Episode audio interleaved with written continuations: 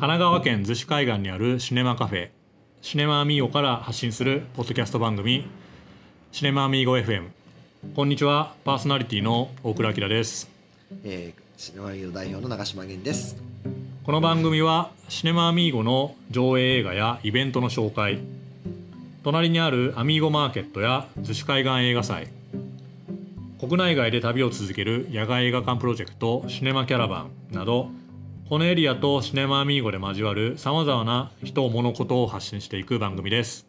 今日のテーマはまずは6月1日からの番組のラインナップ、えーそれと新しく予約システムなどこれからの生活環境の変化に合わせた、えー形をこれから取っていくので、まあ、そのご紹介、まあ、それといろいろその他この間にあった出来事なんかを振り返っていきたいというふうに思います。では早速6月1日からの映画のラインナップについて源さんまずはどんなものがあるかご紹介いただいてもいいですか？うん6月は結構あのーいい作品並んでまして、はい。あのーまずはあの「ビッグリトルファーム理想の暮らしの作り方」という映画があるんですけれども、はい、まあ、これは本当にまさにこのコロナのタイミングでうんうん、皆さんあの家庭菜園始めた方とか、うん。ちょっと暮らし方を、うん。あの見直した方とかいると思うんですけれうども、ん。まあ、そういう方に見るとすごく、あのうん。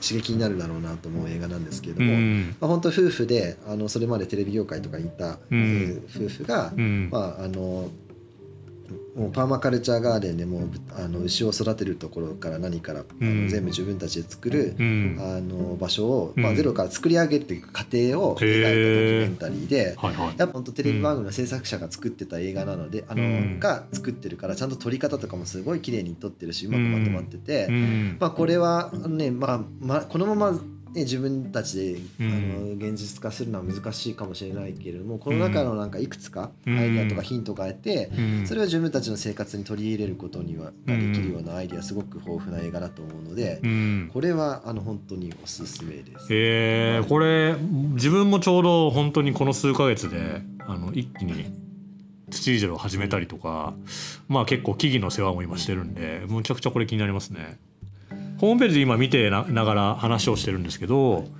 これだからこういう多分小屋も自分たちでそう。作ったんですよね。小屋も自分たちで作ってるし、うんまあ、本当にファンもねやっぱそのもうあの形が美しいんですよね。へー。ファンのあのなんていうか、うんうん。畑のレイアウトとかもうん含めて、うん。でやっぱこういう中で生活してて、うんいやこれちょっと一つ憧れの理想のけなんか生活の一つだなっていうのを現実化してる、うん夫婦の話だから。うわめちゃ面白そう。面白いです。へえ同じけどちょっと興味ありそうなのはいただきますの？そうですね。いただきます。ここは楽あの発酵の楽園っていう、うん。あの実はえっ、とこの前作が太田敏監督さんが、えっとうんいただきますっていう、うん映画を作っていて、その時は、うんあの幼稚園で、うんうん。あの自分たちでもう園児たちが味噌作りをうん1年分の味噌を作って、うんそれを本当に園児たちが習ったらその次の園児たちにそれを伝えるところまで園児がやってるっていう幼稚園があって。うん。で本当にそういうのが認可された幼稚園でできできてるってことがすごいなってドキュメンタリーだったんですけども、うん。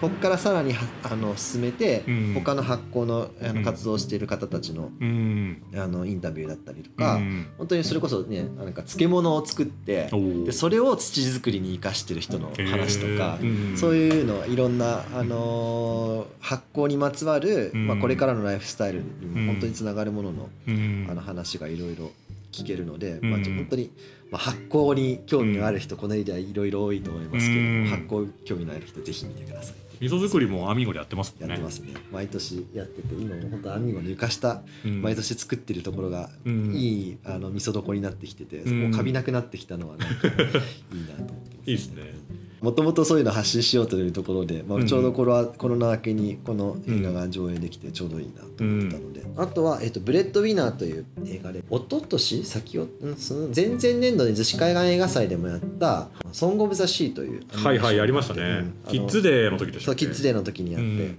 まああの監督さんの最新作のアニメーションで、うん。まあ、今度はタリバン政権下の中にいた、えー、と女の子はいなんだけれども、はい。まあ、おもう本当女性はもうベールで隠せとかっていうところの,、はい。あのすごく虐げられてる子が、うん。女の子なんだけどそれがもう男の子のふりをしてうん。それで自分のお父さんが連れてかれちゃったお父さんを探しに行くみたいな、お結構ねあのアニメーションとしてはすごく綺麗だけれども、うん。内容的には結構ディープな、割と大人、ね。割と大人向けです、うん。これは、うん。逆に子供はでも子供は理解できるかできないか分かんないけれども小学校うん。高学年以上とかだったら、うんあの多分こういうの見てその場で分かんなくても何か感じて残るものっていうのが、うん。あ残るような作品になるんじゃないかなと思うので、あのぜひ見てほしいなと思います。あとあのもう一作品が「リンドグレーン」っていうあのリンドグレーンはい。うん。本好きな人だとやかまし村の子供たちとか、うん。長靴下のピッピとか、うん。ロッタちゃんとか、うんそのあたりのあの作品をあの書いた作家さんの半生を描いたドキュメンタリーで、もう童話作家として成功する前までをうん。描いた作品で、うん。っていうことがうん。これ見ると分かるので、うん。あのあの興味ある人はぜひうん。来てくださいという感じですね。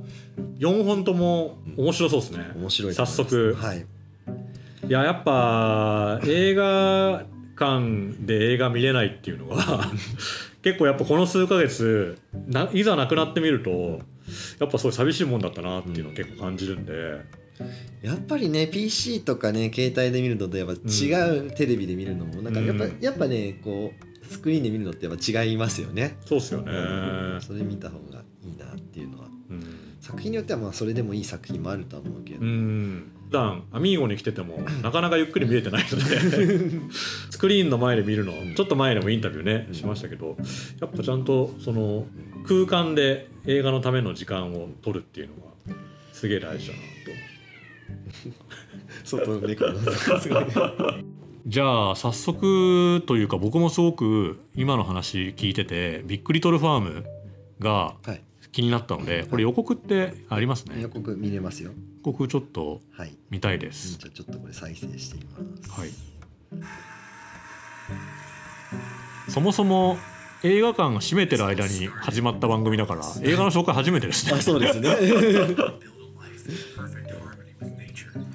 都会を去って自然の中で伝統農法を活用しまあこれほえこれ本当実話なんですか？実は実は、うん、だから本当にあの、うん。夫婦で、はい。この旦那さんがテレビ局にうん。勤めてた人で、うん。であの そこからもゼロからそのうん。まあちょっともう土地も結構痩せてるようなところを、はいはい。まあ本当これこれも結結果に出てきてるところが今はいはいはい。出てきてるけどねあれだけの農場にして、うっんていうところまでを描いてるはいはい。しかも家畜ね羊鳥？鳥もいるし。豚も飼ってわあめっちゃ楽しそうだな。これいやよくよくやったなーって思う。けどん。もまあ本当でも自分もこういうのすごい憧れる生活だから。うん。ね。これは本当にこのプロセスはちょっとうん。いろんな人見ると。うん。全部本当取り入れられなくてもうん。アメリカカリフォルニアの話なんですね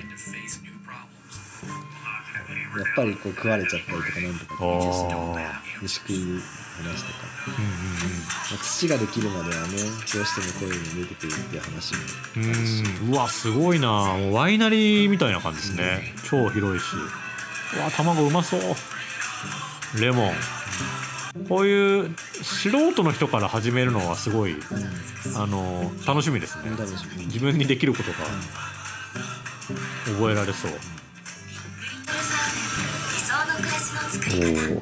アミオ界隈でもうん。この数ヶ月で庭を畑にする人とかね。増えたから、いや畑始めた人本当に多いよね。ね。いやそうっすよね。市民農園借りたって借りたって話も聞くし、うん。本当庭でもう住みあったところで、まあ、ちっちゃいけどうん。土作りうん。今やってるよみたいな人とかもいる、生き物のとして立ち返りたくなるんですかね、やっぱだから土触ってるっていうのはだから本当僕もだからアミーゴ休んでる間とか何かと実家の庭仕事とかを、うん。だ午前中ちょっともう1時間でも庭仕事関わるとそれだけでなんかすごい、うん。なんかなんか落ちた感じがして、はいはいはい、うん。まあ、実際にねあの土に本当に裸足で座ってると、うん。アースされるっていうのでやっぱこううん。今電化製品とかでこういろいろ見てる時に、うん。土にあに触れるっていうのうん。はアースされて本当体の実際に溜まったうんなんかこう、はい。アースされて取れるっていうのもある効果としてある。あのアースって要はあの家電電化製品のあの昔あったあれですよね。アース要は帯電しないように。帯電しないようにっていう。のそれが裸足だったり、うん。まあ、例えば素手で触っていることによって、体の中の、まあ、静電気というか、うそういうものが、まあ、流されていくと、うん。いう作用が実際にあるっていうのはなんか聞きますね、はいはい。まあそれだけじゃないと思うけど、うん。あの気持ちよさはあと源さん今せっかく今アミーゴのホームページを見てるのでこの後も結構もう来映画決まってるものも多いですよね。そうですね、まあ、なかなかフィッシャーマンソングとか。コロナ前にあのちょっとあの上映中止になってちゃった作品の再上映とかも入ってきてたりとかするんですけども、うん。まあ、ちょっとこの中で、まあ、ピックアップしたいなと思うのがちょっと、あの愛国者に気をつけろ鈴木邦夫という映画があるんですけども、はい、ちょっとこの作品があのうん。前回のプリズンサークルに続いて監督のインタビューをこの間撮りまして、おー。あのズームで。うん。でそれを今編集もあのもう一回編集中で、うんうん。こっちはあの6月7日から上映なんですけれども、うん。その前の毎週水曜更新のところで、うん。次の6月の3日中村監督と,、はい。えーと話したインタビューをアップしたいなと思っているので、はい。はい、愛国者に気をつけろ。ちなみにどんな映画なんですか、まあ、結構これはねだいぶディープな作品、ディープ。これは興味ない人は興味ないかもしれないけども、まあはい。本当にあのいやいや全教頭世代の人とかのちょっと一歩前ぐらいなんですけどももともと右翼活動家だった人なんですよね。この鈴木邦夫っていう人は。はいはい。で、まあ、そういうかそういう活動家として有名だった人なんだけれども、はい。まあ、こう続けていく中で、うん。もう本当に右左関係なしにいろんな人の話を聞い聞いてそれをはいこうつなげていくような動きを始めた人でーその人のあの反省を聞きながら、うん。まあ、現在の活動につなげていくのを見てるっていう、あのうん。見ていくっていう映画。本当に愛国っていうのはあの、うん。ねこうちょっとこう、うん。結構政治的なテーマだけれども、はい。まああのね、60年代とかの当時と今とまたはい。捉え方も変わってるだろうし、まあ、意欲的な形での、うん。えー、と愛国っていうものからの変化していった人の話っていうのは、うん。まあ、いろんな示唆を飛んでるので、うあんの面白いですうね。ん。まあ、ある意味今の時代の中でこれ一つ、うん。あの見ておくとあこういう視点で今の時代の流れもあるんだなっていう、それこそこの人はあの日本会議の前身になるようなところの動きに関わってた人でそこから違う流れに行った人だったので、うん。まあ、そういう意味でも面白いなと思いましたね。この人。まあ、今回ねそのこの数ヶ月のことがきっかけで、まあ、自然環境もそうだしやっぱりその政治とかうん。仕組みに、うん。まあ、嫌顔でもうん。興味をも持たざるを得なかったしうんまあもともとは持つべきものだしそういう見方も変わった中でうん。こういう映画っていうのは考えるきっかけになりそうですね。そうですね。アミーゴのじゃあ今後のラインナップは、えー今ホームページにはい。上がってるもの、わ結構入ってますね。結構それこそあのじまあ、すぐ上映3日で終わってしまった「プリズンサークル」とか「誰もが愛しいチャンピオン」の再上映だったりとか「今更言えない小さな秘密」とかもそうですね。うん。あとはそうです「ピーナッツバターファルコン」とか「グリーンライト」とかの初夏に向けて、あいいいい作品並んでると思いますよ。うん、わあ確かに気になるの多いもんな。タイトルによって上映期間とかスケジュールは違うので最新情報はホームページ。ホームページ、うん。それこそねちょっとねブレッドウィナーなんか1週間しか見れなかったりとかするので、あのぜひこの機会を逃さずに皆さん見てくださいう、そうですね。うん。お待ちしてます、はいお待ちしてます。6月1日からの再オープンの時にはえっと新しく入るアミーゴに入るシステムもちょっと変わりますよね、そうですね、まあ、ちょっとあのコロナのこともあって、まあ、あのそもそもにはあのいつもと違って入場制限を今回かけようと思っていることと、うん。あと来た人でもし何かあった時にあのトレーサビリティを確保したいなっていうところで予約をあえて作ってなかったんですね、ちょっとやっぱ年配の方とかも多かったりとかする時に、うん。まあ、ちょっと予約システムが分かんないっていう方とかも多かったりとかすると、そうするとなんか予約受けててダブル料金とかなんかいろいろ不都合も起きそうだなと思ってあえてやってなかったんですけども、うん。まあ、これを機にうん。ちょっと予約をちゃんとできるフォームを作りまして、うん。まあ本当にあのマックス今、えー、と5組まで5組まで、うん、で1組2名までで、はい。まあ、最大なんかこの空間の中に10人うんうん。でそれぞれがソーソーシャルディスタンスを取った距離ではい。座れるっていう形の体制にするんですけれども、うん。そのためにちょっと予約フォームを作りましたので、うんうん。えー、と今後、えー、とアミーゴに来られる方ぜひあの予約をして来てください予約フォームはホームページに、あ URL が貼ってあります貼ってあります、はい。で各映画の見たい映画のタイトルのところのトップにも今リンクが貼るように、うん。あのなってるので、うん。まあ、そちらの方から飛んでいただいて見たい回のところをクリックしていただいて、時間帯というか回ごとに表示がされてるんで、で1週間前から予約できるようになってて、まあ、本当にタイトルとうん。あれである種これを見ればカレンダー上映スケジュールのカレンダー代わりにもなるぐらいのあーそうですね。なってるので、うん。インターネットで予約をするのは1週間前から前日まで。はいですかね、でちょっとと,、えー、と基本的にはその前日の予約システムであの入っていたところでちょっとコロナの間は切ろうかなと思ってるんですけども、うん。まあ、当日、まあ、空きがあったらちゃんとそのあの連絡先とかいただけるようだったら電話での,、あうん。の受付は可能ですが、まあ、もしかするとそのもう予約でいっぱいになってしまっている可能性もあるので、あのぜひ事前の予約の方よろしくお願いいたします。あとはせっかくなのでアミーゴもこの休業の期間に実はいろいろリニューアルをはい。したので、なんかそれも少しみんなに話した方がいいと思います、来てより分かりづらいかもしれないんですけれども、はいすごい今までやってなかった細かいペンキの塗り直しだったりとか一個一個ちょっと棚の削れてたところとかを修復したりとか、はいそういう細かい修復をすごくいろいろ実はしてました、うん。一番分かりやすい変化は手すり。手すり、はい。ね、ずずっとあのはい。年配の方とかから、うん。あの上り下りのうん。アミーゴのエントランスの階段の上り下りの時に手すり欲しい欲しいって言われてて、うんうん。なかなか手をつけられてなかったんですけれども、はいはい。あれがつきます。じゃあよりアクセスしやすくしやすくなりました。ね。はい、確かにちょっと階段急な感じしますそもね。うんなんですよ、そう、うんうん。それでちょっと年配の人とかもそれだけでちょっと敬遠してる方もいたっていう話もうん。聞いてたので、うん。あとはペンキも結構塗ってるのはアミーゴインのあの窓の赤い窓。枠の赤いところがうん。こうはっきりしてるのが、ん僕はすごい見どころだなと思って、そうあそこもねずっとあれも築30年近い建物でずっとペンキの塗り直しとかもやってなかったので、うん。まあ、そういう細かいところはやってますね、映画以外も結構じゃあ楽しみなとこ多いですね。見てもらえるとね、嬉しいですね。お試しでやっていたコワーキングスペースの開放も、うん。まあ、5月いっぱいまでとはい。いうことで、はいまあ、やってみてよかったですね。そうですね。なんかやっぱちらほら反応があってきて、うん。うんいきなりね本当やりますってやった次の日とかに入ってきた人がいて、そうですよね、でアミーゴのやっぱ昼間のアミーゴっての,、あのカーテン開いてる状態ってなかなかみんなうん。もう最近では体験できなくなってるから、うん。それを結構気持ちよさそうにうん。過ごしてもらって、コワーキングで仕事のはずなのにお酒頼んでお酒飲みながらやってる人とかいたら あいい使い方だなと思いながらああ贅沢ですね。他のコワーキングにはないちょっと居心地の良さというか、優雅な感じでしたよ。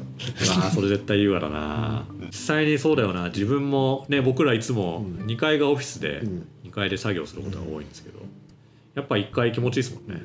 一回のね本当に窓際のところとか、うん。いや思わずやっぱそこで作業しちゃって、うん、まあ、ここなんかいいなって思いますよね。うん、もう今週末で終わっちゃうので ちょっと週末仕事をする時とかうん。あれば、はい、ぜひ駆け込みのお待ちしてます、はい、お待ちしてます。今回の番組は、えーこの辺りで終了です。なんか映画の紹介したのがすごい新鮮で 映画館なのに。ね、今までやってなかったから、やっとやっと紹介できるようになったね、まあ、だしねこの間にいろいろアミーゴでもキャラバンでも動きが、まあ、映画祭はできなかったですけど、まあ、仕込みな動きが多かったんで結構そういう話もこれからここでしていけると面白いですよ。ね。ここからビルドアップ出てくるものがいろいろあると思う。ありますよね。というわけで今後の内容もお楽しみにというところで、えー今日はお別れしたいと思います。またそれではお会いしましょう。ありがとうございました。ありがとうございました。